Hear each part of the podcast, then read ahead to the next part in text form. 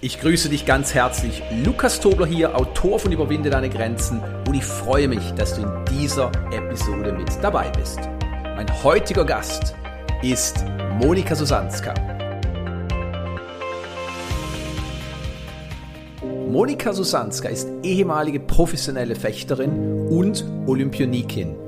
Monika wurde 1983 in Polen geboren und wuchs in Breslau auf. Im Alter von elf Jahren wanderte die Familie nach Deutschland aus. Ein Neustart im Ausland für die Familie und für Monika der Beginn der Laufbahn als Fechterin. Sie bringt Talent und Ehrgeiz mit, ist aber eigentlich zu klein für eine Degenfechterin. Doch das hält sie nicht ab. Sie entwickelt einen eigenen Fechtstil und schon bald stellt sich der Erfolg ein. Seit dem Jahr 2005 wird sie ein fester Bestandteil der deutschen Damen-Degen-Nationalmannschaft und feiert große Erfolge. Sie gehört schließlich über zehn Jahre zur Weltspitze.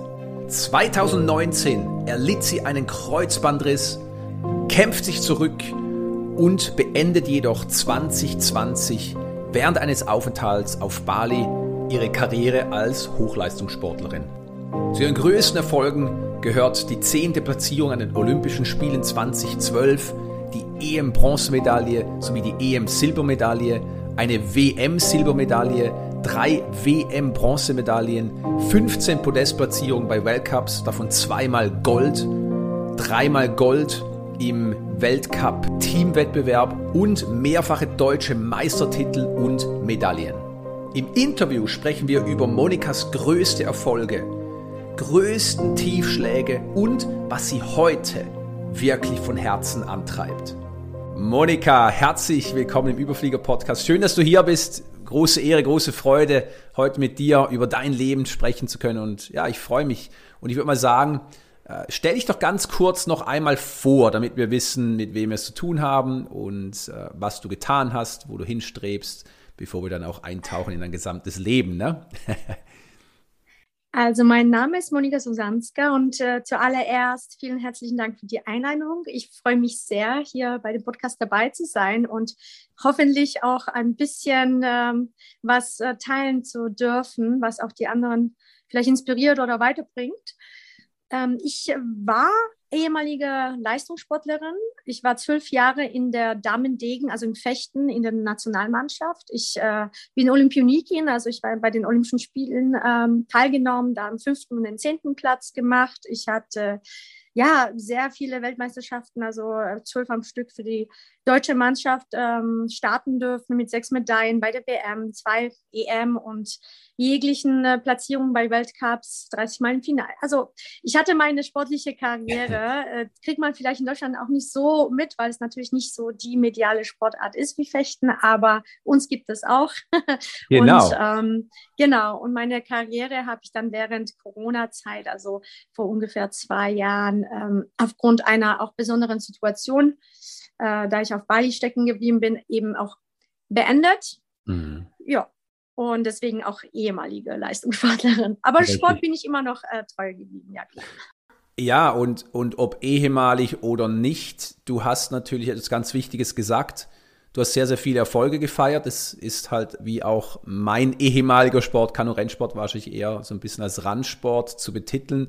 Aber, und das ist ganz wichtig, darum gibt es ja den Überflieger-Podcast, das Wissen, die Erfahrungen und das Mindset, das du dir durch deine Erfolge erarbeitet hast, das ist zeitlos. Und ich bin mir ganz, ganz sicher, dass du eben sehr, sehr viel auch zu teilen hast. Und letztlich geht es ja um dein Leben, wie du auch dich entwickelt hast und vielleicht einfach mal vorweg, wie bist du zum Fechten gekommen?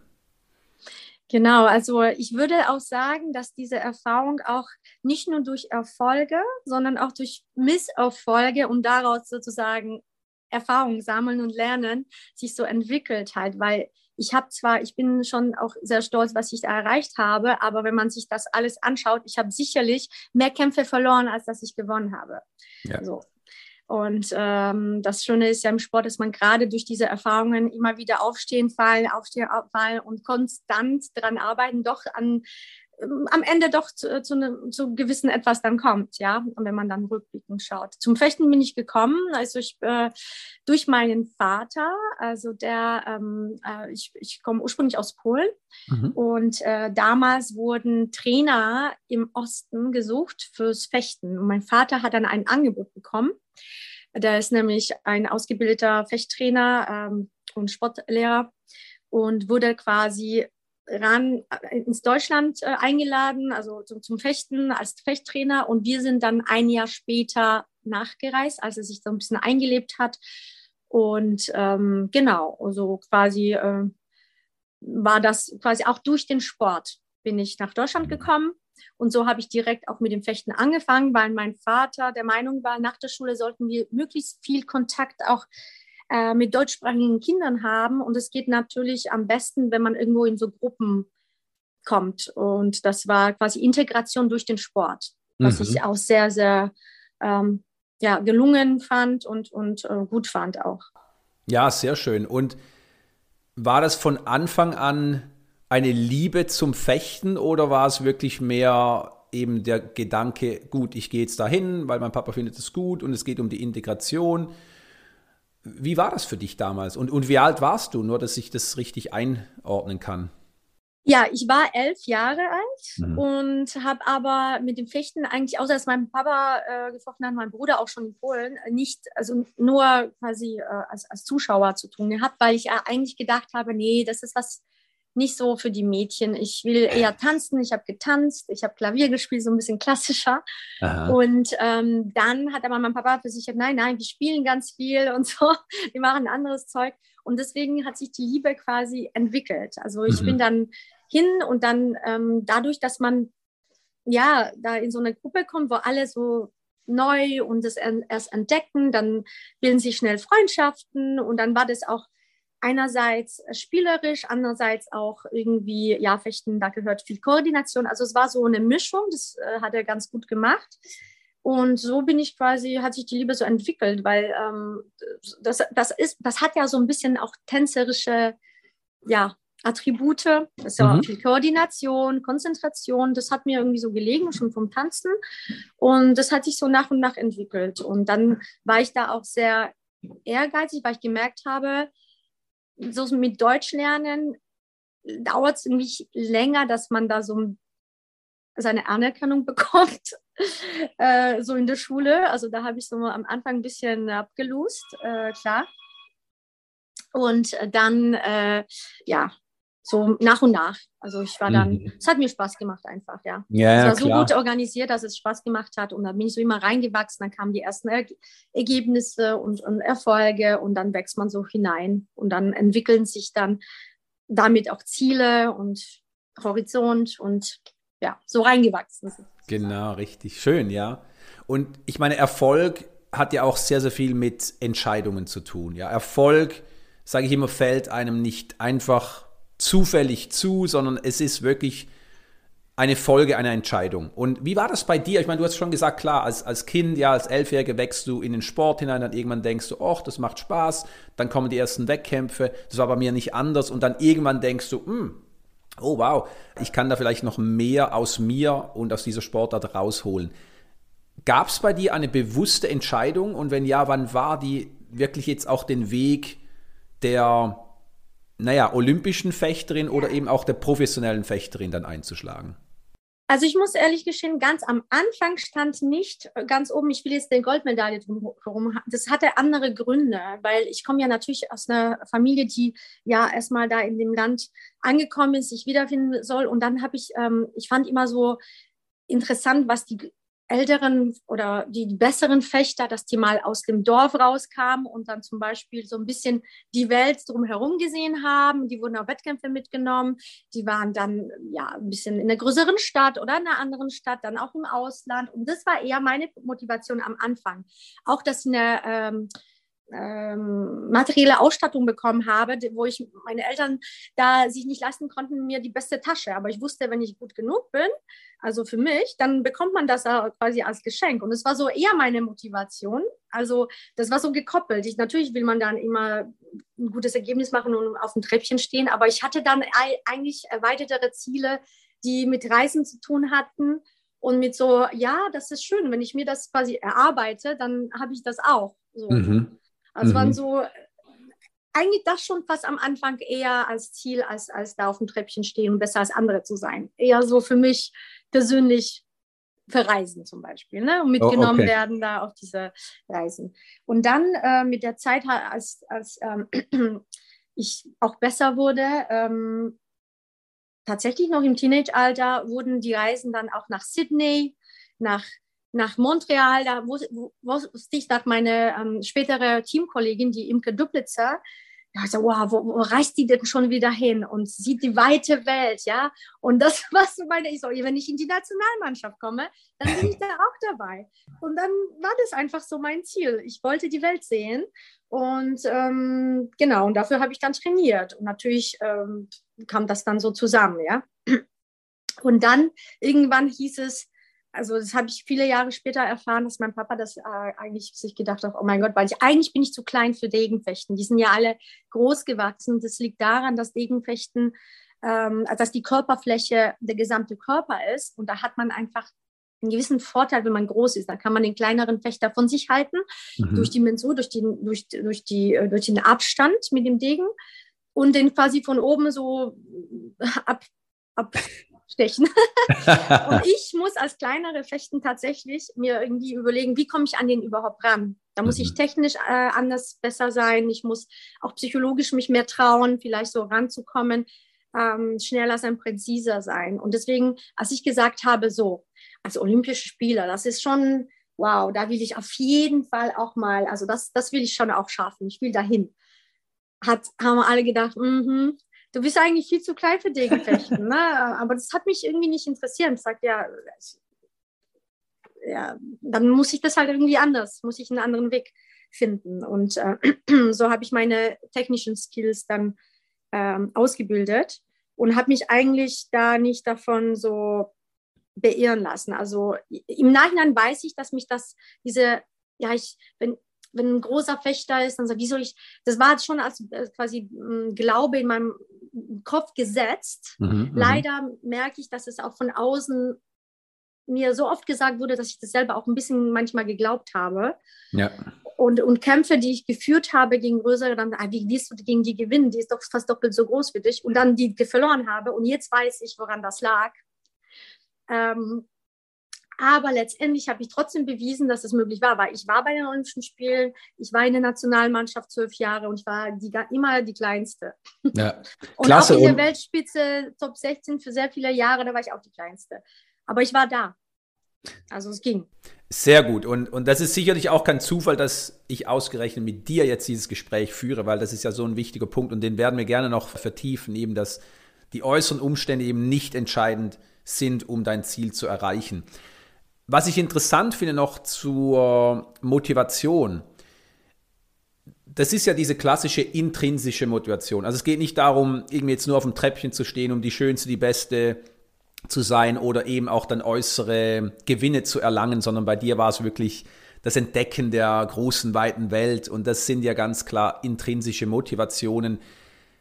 Was ja aber dann oft passiert ist, dass wenn du mal den Erfolg hast, und das war ja bei dir auch so, ja, du hast gesagt, du warst an sehr, sehr vielen Weltmeisterschaften und auch das alleine, ja, für einen Normalbürger ist es, ja, gut, okay, die, die waren an einer Weltmeisterschaft oder an zwölf, hast du gesagt, ne? Aber als ehemaliger Leistungssportler weiß ich, welche Arbeit dahinter steckt. Und das sieht man ja gerne nicht, sondern du siehst einfach, ja gut, die hat halt äh, schlecht abgeschnitten oder gut abgeschnitten, äh, war ja eine WM nicht schlecht, aber ich glaube, wenige Menschen verstehen wirklich, wie viel Arbeit, wie viel Schweiß, wie viel auch ähm, Tränen einfach da hineinfließen und auch wie viel natürlich Disziplin letztlich und auch Verzicht, um dann wirklich auf dem Treppchen zu stehen oder auch nicht. Ja, ich meine, alleine die Teilnahme an einer Olympiade, an einer Weltmeisterschaft ist ja in sich ein riesiger Erfolg. Und wie war das bei dir? Warst du immer intrinsisch motiviert oder gab es auch Momente, wo du dann wirklich in deiner Karriere so ein bisschen vielleicht auch in den extrinsisch motivierten Strom gekommen bist, wo es dann mehr darum geht, okay, jetzt muss ich quasi meine Leistung toppen und es geht jetzt wirklich auch darum, gut abzuschneiden? Oder hattest du dieses Problem nicht?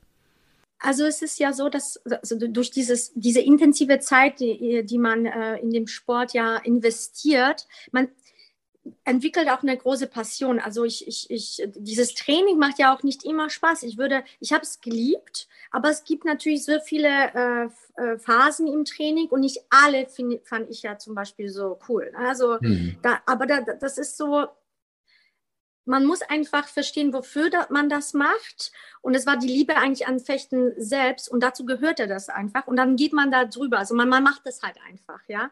Und ähm, das war so meine Disziplin quasi, gleichzeitig mit der Motivation. Also wenn, wenn es mal ähm, auch die Erfolge gefehlt haben, dann braucht man an Motivation nochmal extra hm, einen Schub, weil wenn, wenn alles gut läuft, dann ist man automatisch motiviert, da will man noch mehr und es läuft ja einfach, man ist im Flow und, und äh, dann hat man auch mehr Energie und so. Aber gerade in den Momenten, wenn es mal so nicht so läuft, was auch in, den, in der langen Zeit auch vor allem am Anfang ja so war, man muss ja erstmal da irgendwo an ein, ein Niveau rankommen, da ähm, war die, also ich, ich wollte einfach immer besser sein, aber tatsächlich, und das hat, liegt auch ein bisschen an meinem Papa als, als Trainer, der immer gesagt hat, vergleich dich nie mit den anderen, nur mit deiner eigenen Leistung. Wenn du immer guckst, dass du immer besser bist, als du gestern warst, dann, dann ist mehr gewonnen, als wenn du dich mit irgendjemand, wo du überhaupt nicht reingucken kannst, wie es da, hatte vielleicht an dem Tag gut Glück gehabt oder so, du musst dich ganz arg auf dich konzentrieren. Und nur so hat es funktioniert. Immer wenn ich so ein bisschen angefangen habe, wenn der Druck dann da war, weil man da schon was erreicht hat und auf einmal kommt eine von, von links und die ist äh, dann erste und du bist zweite und du dann rüber guckst, das hat nie auf Dauer funktioniert. Du musst dich immer auf dich selber wieder besinnen. Und das hat mich dann auch selbst immer so motiviert, weil da siehst du auch mehr äh, die Veränderung. Wenn du, äh, und, und jede kleine Veränderung motiviert dich dann auch zum, zum Größeren. Also immer so diese kleinen Schritte. Und Tränen, klar. Also ich habe das so geliebt, dass ich, äh, wenn ich bei einem Wettkampf dann doch abge abgekackt habe, dann, ich habe da unter der Dusche, ich habe, glaube ich, noch nie äh, hinter einem Typen so geheult wie beim Fechten, wenn ich einen Kampf verloren oder einen Wettkampf verloren habe. Daher äh, war, war sehr viel Leidenschaft auch dabei, ja. Und das, das, das war ja also wirklich mein Leben, das war meine Leidenschaft, mein Job. Und klar, später hat man ja auch eine gewisse Verantwortung, weil wenn man dann in diese Sporthilfe reinkommt, auch später in die Bundeswehr, auch in die Nationalmannschaft, dann geben von außen auch viele einem das Vertrauen. Und das ist ja ein zusätzlicher Druck, mit dem man umgehen kann. Das ist nicht nur deine Träume zu verwirklichen und deine Ziele, sondern da sind Erwartungen von außen auch da. Ne? Und äh, das war natürlich nicht so oft ähm, leicht, das zu trennen, gerade beim Wettkampf, damit es einen nicht behindert. Mhm. Damit man trotzdem fokussiert im Tunnel bleibt und sich nur auf diese, auf diese eine Sache hier und jetzt konzentriert und nicht an die Konsequenzen, was, wenn ich das nicht schaffe, sind da die enttäuscht, die enttäuscht. Ähm, ja, das, das, das hat alles nochmal sehr erschwert und es, das war, da gab es auch Phasen, äh, die, äh, ja, die einfach ihre Konsequenzen dann auch hatten. Und ähm, da muss man halt auch sehr reif werden und sehr mhm. viel. Ähm, da ist auch gut, wenn man Coaching bekommt. Das hatte ja. ich nicht. Da musste ich selber durch und da waren wirklich Phasen, wo ich dann wirklich an, viel an mir gezweifelt habe oder dann auch, obwohl ich es geliebt habe, trotzdem vielleicht sollte ich aufhören. Ich glaube, also da ist man so ein bisschen verloren. Mhm, wenn man mhm. nicht Unterstützung bekommt oder wenn man das nicht vor, schon gelernt hatte, mit diesem Druck umzugehen. Richtig. Ja, würde ich, würde ich zu 100% unterschreiben. Und das ist auch eine gute Überleitung, weil du hast gesagt, du warst zu klein, jetzt von außen betrachtet, für den Fechtsport. Und trotzdem hast du dich davon nicht beirren lassen und gesagt, nein, es ist mein Wunsch, ich möchte das. Und das ist ja auch die einzige Voraussetzung, um ein Ziel zu erreichen. Willst du es? Und ich gehe meinen Weg. Und natürlich musstest du technisch besser werden oder dich anders verhalten wie vielleicht die Großen Fechterinnen.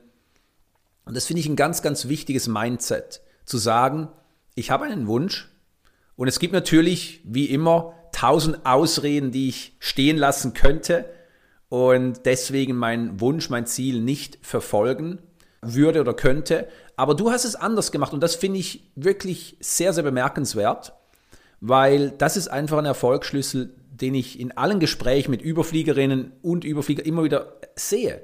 Sie lassen sich nicht beirren von den äußeren Umständen, weil die äußeren Umstände sind ja auch nur ein Spiegel der inneren Gedanken oder beziehungsweise unbewussten Muster. Nun, du hast es gesagt, du hattest kein Coaching im Sinne von Mentaltraining. Das war ja auch unser Vorgespräch, wo wir über dieses Thema gesprochen haben. Und mich würde es interessieren, jetzt zurückblickend als ehemalige Top-Leistungssportlerin, die das alleine gemeistert hat, welchen Stellenwert würdest du heute dem, dem Mentaltraining geben und warum glaubst du heute, dass es eben nicht nötig ist, dass ein Sportler oder eine Sportlerin psychologische Probleme hat und dann quasi zum Psychologen geht und sich da wieder auf die Beine helfen lässt, sondern wirklich auch ein Top-Sportler, der vielleicht sogar an der Spitze ist, der einfach sagt, ich will besser sein wie ich, weil das hast du auch ganz schön gesagt, das finde ich klasse. Es geht ja nur um das, besser zu sein wie du selbst, genau. Also welchen Stellenwert würdest du heute geben und vielleicht auch, was glaubst du, wäre für dich möglich gewesen, wenn du damals Mentaltraining gehabt hättest?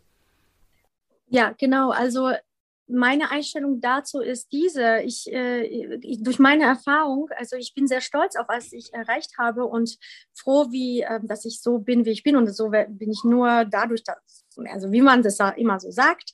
Aber trotzdem, rückblickend denke ich, wow, heutzutage ist einfach auch diese Einstellung zum, zum, ähm, zum Coaching, zum mentale Einstellung, bevor man eben an diesen Punkt kommt, wo man einen Psychologen braucht, um schon mit einem Problem klarzukommen, wo man so quasi schon drinsteckt. Dass man im Vorfeld schon äh, als Prävention sozusagen sein, sein Mindset und seine mentale Stärke aufbaut, dass man überhaupt nie an, an äh, nie an diesen Punkt kommt, dass man hinterher einen Psychologen braucht. Wir hatten das nicht, weil die Einstellung damals, also es war einfach auch noch nicht so in Mode. Unsere Trainer sind, das waren, also mein Papa halt auch aus dem Ostblock, die haben davon auch, mein Vater, mein Papa schon eher, aber so allgemein nicht ähm, so nicht so viel davon gehalten, eher so dieses körperliche, immer physisch musst du alles geben und mental, das kommt dann schon von alleine. Man hat, obwohl Fechten sehr eine mentale Sport als nie so viel ein Augenmerk drauf gesetzt. Es kam erst später. So, und meine Erfahrung war, als ich mich dann trotzdem damit beschäftigt habe, ich habe mir dann irgendwelche Bücher geholt und ähm, ich habe gemerkt, dass wenn ich zum Beispiel mit sehr viel Freude an den Wettkampf reinkomme, egal wie meine Vorbereitung war, ob ich vielleicht ein paar Tage krank war sogar, habe ich zum Teil bessere Ergebnisse äh, gemacht, als wenn ich ein top vorbereitet war. Top fit, also körperlich äh, meine beste äh, physische Verfassung. Und dann plötzlich durch, weil ich nicht ganz da war und, und irgendwelche ja, psychische Ängste hatte beim Wettkampf, doch äh, mein, mein, meine WM in Sand gesetzt habe, weil ich, mhm. ich, ich konnte das ja trainieren. Ich habe gesagt, das kann ja nicht sein. Ich bin noch nie so gut vorbereitet äh, gewesen physisch und mental war ich aber nicht auf der Höhe. Ich sage, ja. das, das, äh, das muss doch, das ist mindestens 50-50. Und da habe ich mich immer mehr damit beschäftigt und auch vom Gefühl her, dass, dass ich zum Beispiel auch nicht mehr so viel Lampenfieber hatte, wenn ich mich mental mit Visualisierung und alles oder wenn ich wusste, ich habe am nächsten Tag meinen Angstgegner, mit dem, äh, gegen den ich jetzt schon zehnmal verloren habe äh, äh, und, und trotzdem da wieder antreten muss, dass ich da eher mental mich zuerst darauf einstellen muss und arbeiten muss und trainieren muss, bevor ich dann physisch dagegen überstelle. Mhm. Ähm, und deswegen, ich, ich finde es großartig, dass das jetzt möglich ist, weil ähm, gerade auch Umgang mit Druck, Umgang mit Druck, also sich selber, dann von außen, dann, ähm, wenn man äh, einfach auch mal Phasen hat, wo es nicht so ganz gut läuft, äh, trotzdem an sich glauben und trotzdem an sich arbeiten und immer wachsen. Bei Verletzungsmomenten, äh, wenn man eine Verletzung hat, ist es eine sehr schwierige Phase. Und äh, auch mit Leben außerhalb, mit, äh, ähm, äh, sagen wir mal, Relationships, also den ähm, Beziehungen, Beziehungen äh, zur Außenwelt, also mhm. Eltern, Familie, aber auch Freunde oder Freund, Freundin. Das ist auch wichtig, dass man das ausbalanciert, ja, weil man ist ja sehr dann fokussiert auf sich selber und seinen Sport, aber das darf man ja auch nicht vernachlässigen, weil es kommt da noch die Zeit nach dem Sport, ist man froh, wenn man das gepflegt hat. Stimmt, ja. ja. genau, das habe ja. ich auch alles mit Erfahrung dann äh, schmerzhaft und gut gemacht und manches nicht so gut gemacht. Genau. Ja, klar. Deswegen finde ich das toll, dass es jetzt Menschen gibt, die äh, einfach entweder durch Erfahrung oder durch, durch ähm, äh, Wissen und alles äh, da anderen unter die Arme und, und quasi im Endeffekt macht man es selber, aber die mhm. geben einen Tools und, ähm, äh, und, und helfen da eben wie so Guides, also so quasi Mentoren, mhm. die einen quasi die Wege zeigen, hey, äh, das kannst du du kannst dein Potenzial noch besser ausschöpfen. Und das Ganz sind die genau. Wege. Und äh, ich, ich finde es äh, genauso, wie man Kinder erzieht als, als Elternteil, ist es schön, wenn man dann quasi in anderen äh, Bereichen dann auch so Mentoren hat, äh, wo man eine Orientierung bekommt und ähm, da ein so ein bisschen ein Kick.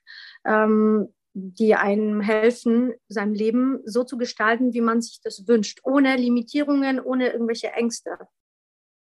Ja, und, interessant, was du sagst, weil die Beobachtung ist auch die, dass viele Sportler, wenn wir jetzt mal bei den Sportlern bleiben, unbewusst kompetent sind. Das heißt, sie machen automatisch das Richtige. Und im Gespräch wird dann immer klar, was sie genau machen. Ne, du hast was ganz Wichtiges gesagt. Diese positive innere Einstellung, die Freude. Ist eine Schwingung, klar. Freude zieht was anderes oder verursacht was anderes wie Angst.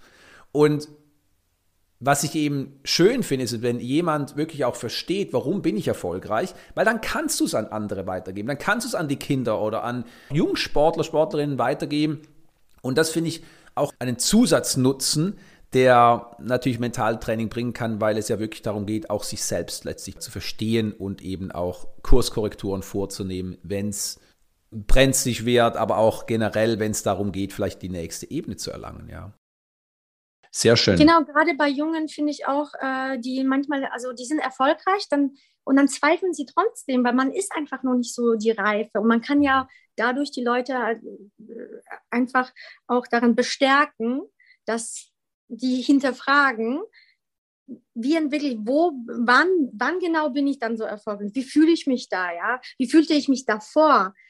und dann genauso in, in Phasen, wo es halt mal nicht so läuft und alles schief läuft, was passiert da in einem selbst und äh, äh, wie sind die Gefühle, wie sind die Emotionen, dass man sich, wie du sagst, auch sehr selbst sehr, sehr, sehr ähm, gut kennenlernt. Mhm. Ähm, weil das tut man, also man ist ja schon oft abgelenkt. Also gerade auch wenn man erfolgreich ist, dann läuft es halt.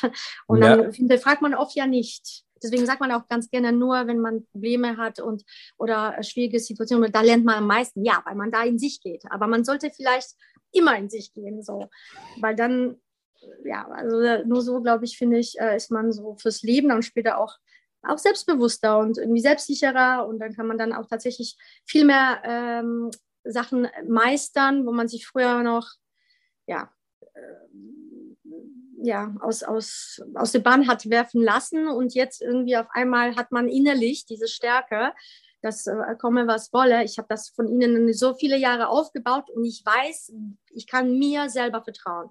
Ja, sehr schön.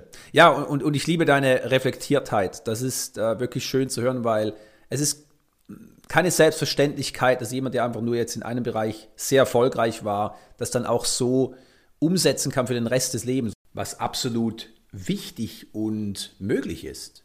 Wenn du es in einem Bereich kannst, dann kannst du es eigentlich auch in allen anderen, weil das bist du ja. Nur du, du, musst halt den Mut haben, sich das dann zu trauen, dabei an, an, an anderen Bereichen einzusetzen. Ja. Ganz genau, ja. Monika, du hast gesagt, Erfolg, wie wir alle wissen, ist eben nicht nur Höhen, sondern auch sehr, sehr viele Tiefen. Wo hast du für dich wirklich auch Tiefen erlebt, die dich damals wirklich auch an die Grenze gebracht haben und wie bist du damit umgegangen, beziehungsweise wie bist du daraus hervorgegangen? Jetzt in meinem Sport, äh, Sportlerleben, ja? Weil, äh, Sportlerleben, wobei ich sage immer, Sport und das Leben ist ja nicht getrennt. Ja. ja, du hast was ganz Wichtiges gesagt, die Beziehungen gehören dazu, alles gehört eigentlich letztlich dazu. Also von dem her fühl dich frei, einfach, ja, ich versuche mich auch kurz zu halten, weil Alles gut. wirklich nicht wenige so Momente.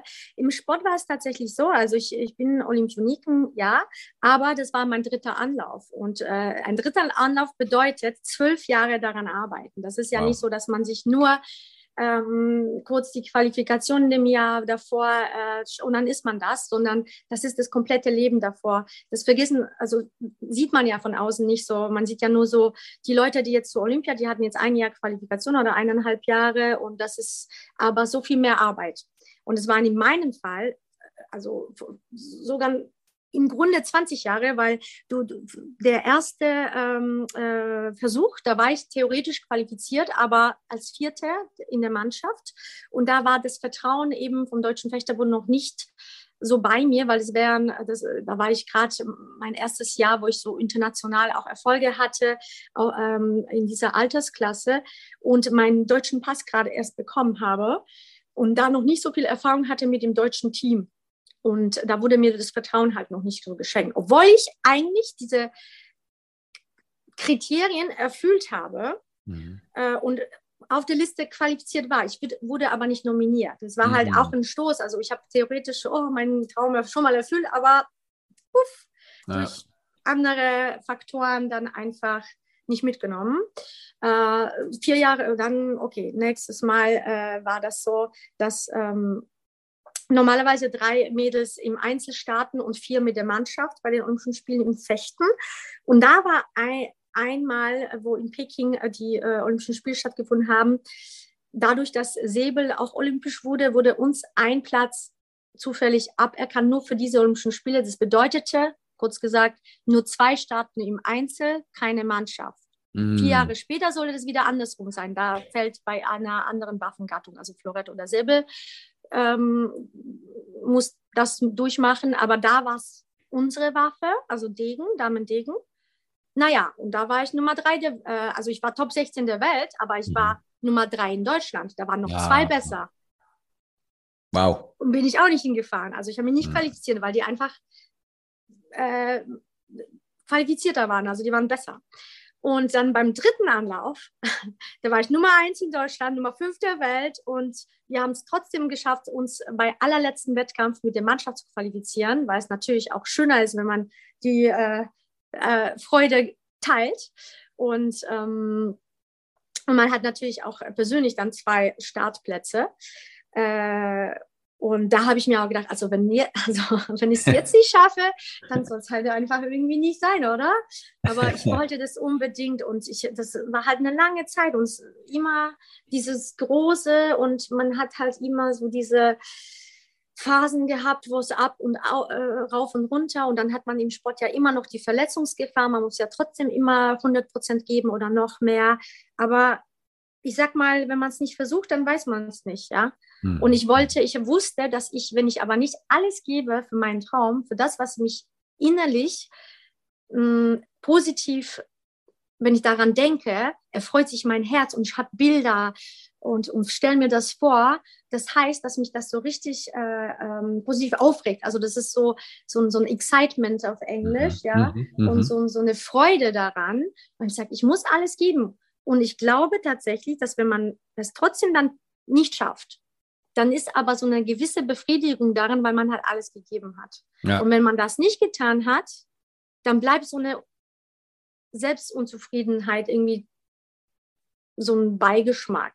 Und ich glaube, äh, das war genauso wie äh, jetzt ich akzeptieren kann, dass ich nicht alle meine Ziele erreicht habe und zurückdenke, ja, aber ich habe im besten Wissen Gewissen damals zu der Zeit alles gegeben und ich kann damit Frieden schließen. Ja, weil meine, meine sportliche Karriere ist rum. Das ja. ist auch so, wenn man dann, ich hatte einen Kreuzbandriss dann später und war quasi gezwungen, so ein bisschen abzudanken.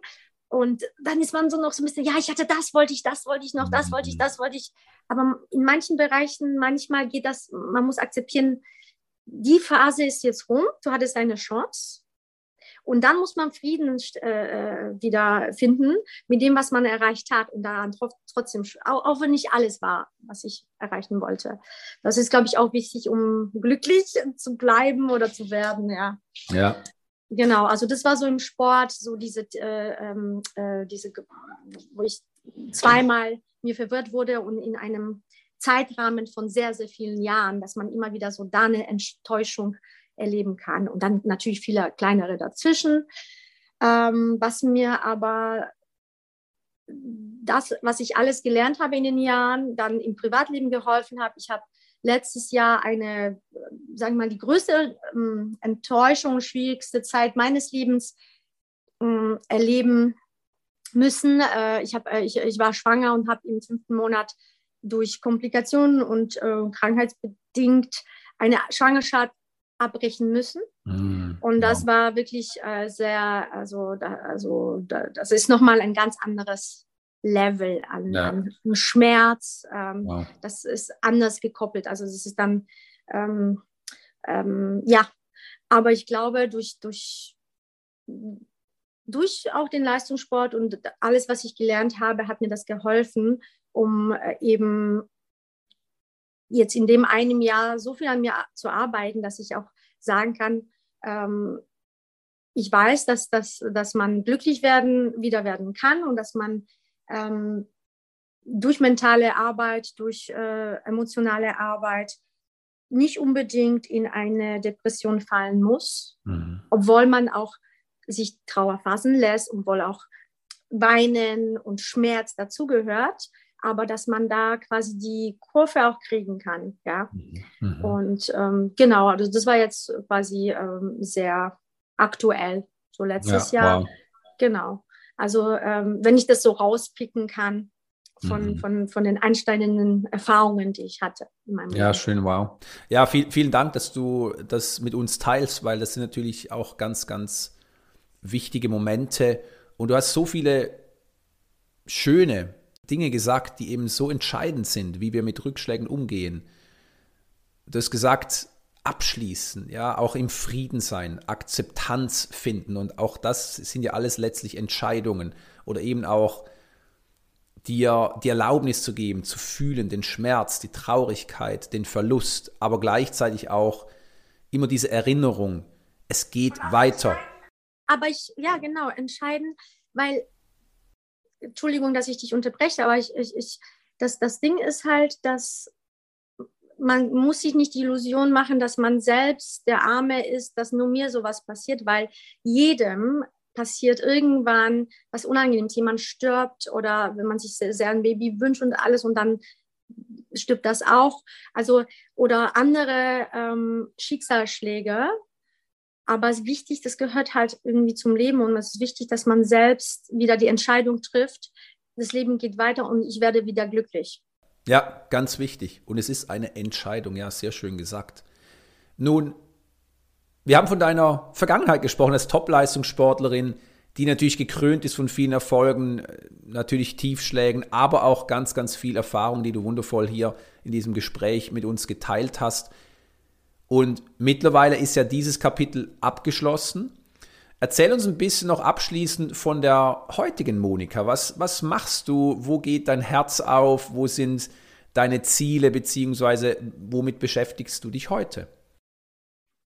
So, ich hatte ja sehr viele Jahre nicht so viel Urlaub, weil ich, da hatten wir das Thema Verzicht. Ich habe das mhm. gerne gemacht, weil ich ein anderes, äh, ein, äh, Freude an was anderem hatte. Aber natürlich zu Ende meiner Sportkarriere habe ich gemerkt, oh, das ist ein, das, da gibt es ja noch ein anderes Leben und das kann auch schön sein. Und das ist alles so zusammengekommen mit der Pandemie. Ich bin dann tatsächlich auf Bali, da wollte ich eigentlich nur zehn Tage sein, stecken geblieben und, um, hat mir dann irgendwann erlaubt, den längsten Urlaub meines Lebens zu haben. Also im Grunde eineinhalb Jahre, weil ich äh, war ja auch wow. gekoppelt, äh, gekoppelt mit, ähm, ja, mit der Pandemie. Man konnte nicht zurückreisen. Also ich bin da quasi gezwungenermaßen, ich arme, und dann ja, ich, äh, dort ge äh, gewesen, wo am Anfang das auch komisch war, weil man hat dann so, äh, kann ich mir das erlauben und ähm, alles, ne? Also äh, ist es auch okay? Und äh, ich habe es dann einfach gemacht und habe mich dazu entschieden, ich äh, ende mein Leben jetzt hier und jetzt und in dem Rahmen ist doch eigentlich, äh, musst du dankbar sein und war ich dann. Das musste ich dann auch lernen, das zu genießen. Mhm. Ähm, genau. Und da habe ich mir, ja, da habe ich sehr viel spirituell an mir gearbeitet, wieder so die Verbindung, weil ich ja auch wirklich im Sportsystem bist du ja auch in einem System drinnen. Und da habe ich gemerkt, ich habe auch so die Verbindung zu meiner Intuition verloren das habe ich ähm, wieder da erlernt, wieder gefunden. Ja, so mit Übungen kann man da wieder rankommen an sich selber äh, an seinen Core Values irgendwie wieder, also wieder so ein bisschen wie eine Selbstfindungsphase, mhm. wie man so schön sagt. Aber das war schön, weil ich mich dann wieder mehr gespürt habe. Ja. Und ich wieder gemerkt habe, äh, dass ich nicht von außen, das ist gut für mich, das ist gut für mich, sondern was fühlt sich von innen gut für mich an und richtig. Auch wenn es von außen vielleicht äh, anderen nicht gefällt oder ähm, die Angst quasi, Zukunftsangst oder so. Was mache ich jetzt? Jetzt habe ich, ich habe Sport gemacht mein Leben lang. Was mache ich jetzt? Oh mein Gott, äh, wie finanziere ich mich und alles in der Zukunft? Ich muss doch jetzt unbedingt was machen. Und da wieder sehr viel gemacht äh, und die, mir die Zeit genommen, äh, eben innerlich mehr zu spüren, was für mich richtig und falsch ist, dann für die Zukunft. Ich habe während meiner Karriere schon ein tolles Hobby gemacht, wo ich äh, mein hart verdientes Geld immer investiert habe in mein, ich, ich habe eine Schmuckkollektion, aber ah, die wow. habe ich schon seit fünf, Jahr, fünf Jahren, die hat auch ihre Geschichte, ihre Basis im Fechten. Mhm. Also alle Teile sind ja Fecht inspiriert. Das war immer so mein Baby, eigentlich früher nur für mich, dann fanden die, die Leute irgendwie originell und schön und dann habe ich das immer größer gemacht und dann habe ich mir überlegt, ja, jetzt kannst du das ja auch mal pushen, jetzt habe ich ja auch die Zeit dazu, ne? Mhm. Habe ich mir da äh, Sachen überlegt, das auch ähm, wieder neu aufzurollen und ähm, gute Produzenten zu finden und, äh, und gezeigt, also Designs, damit habe ich mich beschäftigt. Dann habe ich natürlich überlegt, okay, was macht mir Spaß? Äh, was könnte ich denn in der Zukunft machen, was mir auch jo, so jobmäßig neben dem Schmuck halt auch ähm, Spaß machen würde. Ja, und da habe ich mich auch viele ausprobiert, also Richtung Speaker oder Richtung, ähm, ich habe während meiner Karriere auch Fecht-Incentives für Unternehmen gemacht, also Leute zusammengebracht bei der Firma, wenn die einen Workshop haben, habe ich meine Fechtausrüstung gebracht und alle zum Fechten gebracht. So innerhalb ah, von cool, zwei wow. Stunden haben die da einen Wettkampf gemacht und äh, das ist halt für mich schön, weil ich, da bleibe ich auch meiner Sportart treu und andere haben ein besonderes Erlebnis. Ähm, und äh, das macht auch, äh, war in der Pandemie natürlich auch nicht möglich, weil es halt Events, ne? Aber in Zukunft gerne wieder. Äh, alle Sachen sind bei mir im Keller in Deutschland.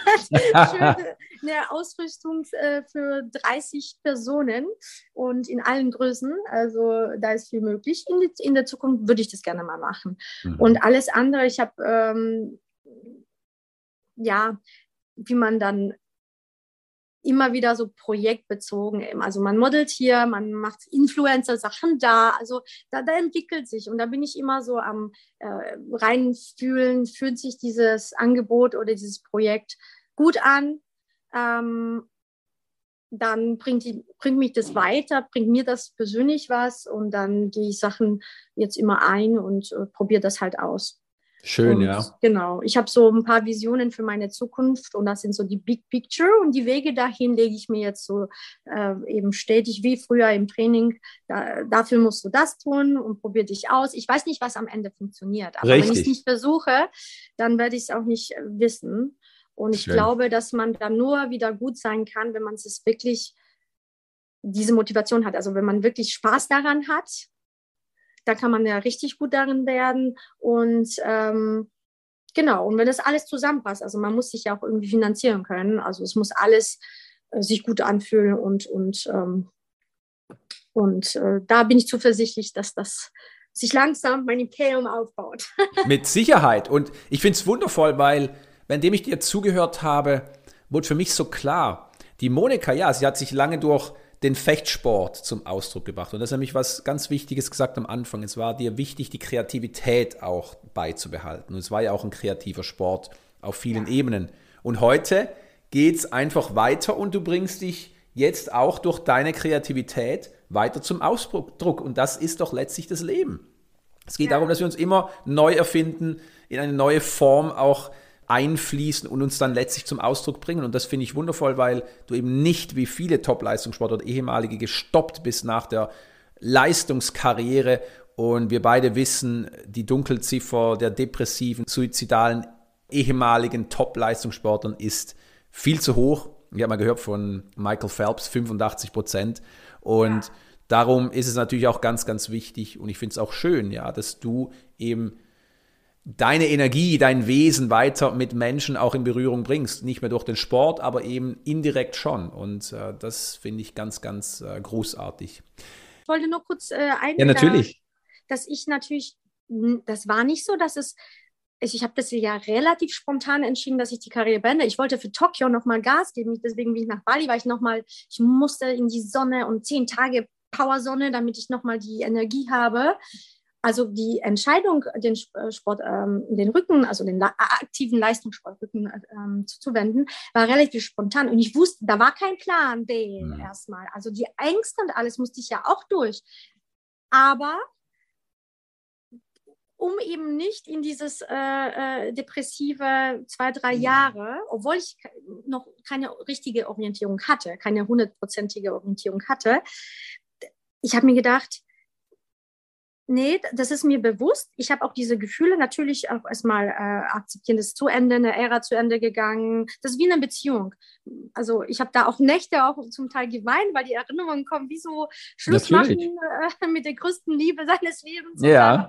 Ach man, war das schön, vielleicht doch die falsche Entscheidung, ja. Mhm. Also mhm. da muss man auch erstmal durch diese Phasen, die sind ja auch in Ordnung. Aber ich finde schon, dass man ähm, trotzdem wieder sich sagen kann, okay, das war jetzt nicht komplett mein Leben, mein Leben geht weiter, ein neues Leben kann beginnen. Und warum sollte es jetzt schlimmer sein? Vielleicht ist es sogar schöner. Und da ja, sehr schön. Wege zu finden, wie kann ich das erstmal herausfinden, ja? Mhm. Erstmal mhm. zur Orientierung. Und nimm Hilfe an. Du bist nicht schwach, wenn du Hilfe annimmst. Ja, das ist auch etwas, was viele, was ich auch selbst lernen musste. Ja, weil gerade im Topleistungssport ist natürlich immer einer, der sich beweisen möchte, auch wenn es nur in Anführungszeichen darum geht, besser als sich selbst zu sein. Also ich, ich, bin, ich bin mega der Fan von Coaching. Ich gebe gerne anderen äh, äh, Hilfe und ich nehme auch gerne Hilfe an. Ja, richtig. Und ich sage immer, Hilfe annehmen ist ein Ausdruck von Stärke. Ja, liebe Monika, was für eine Freude. Ich danke dir wirklich sehr, dass du hier warst, dass du aus deinem Leben geplaudert hast. Und ich wünsche dir weiterhin alles Gute, natürlich für deinen Weg. Bring dich weiterhin zum Ausdruck. Es ist eine große Ehre auch, äh, dich heute hier gehabt zu haben. Und danke ganz meinerseits vielen Dank. Ich freue mich, äh, dass ich da ein bisschen äh, was beitragen durfte. Und ja, und hoffentlich sieht man sich auch bald bei irgendeinem Event wie vor kurzem. Danke, dass du dir diese Episode angehört hast. Ich wünsche dir von Herzen, dass auch du ganz viel für dich mitnehmen konntest. Nun, wenn du mich unterstützen möchtest, dann hinterlasse gerne eine Bewertung. Ich freue mich darüber. Und jetzt Hand aufs Herz. Möchtest auch du deine Großartigkeit noch mehr zum Ausdruck bringen? Dann besuche meine Webseite und hol dir eines meiner gratis E-Books und lies mein Buch Überwinde deine Grenzen. Ich freue mich, wenn ich dich ein Stück auf deinem Lebensweg begleiten darf.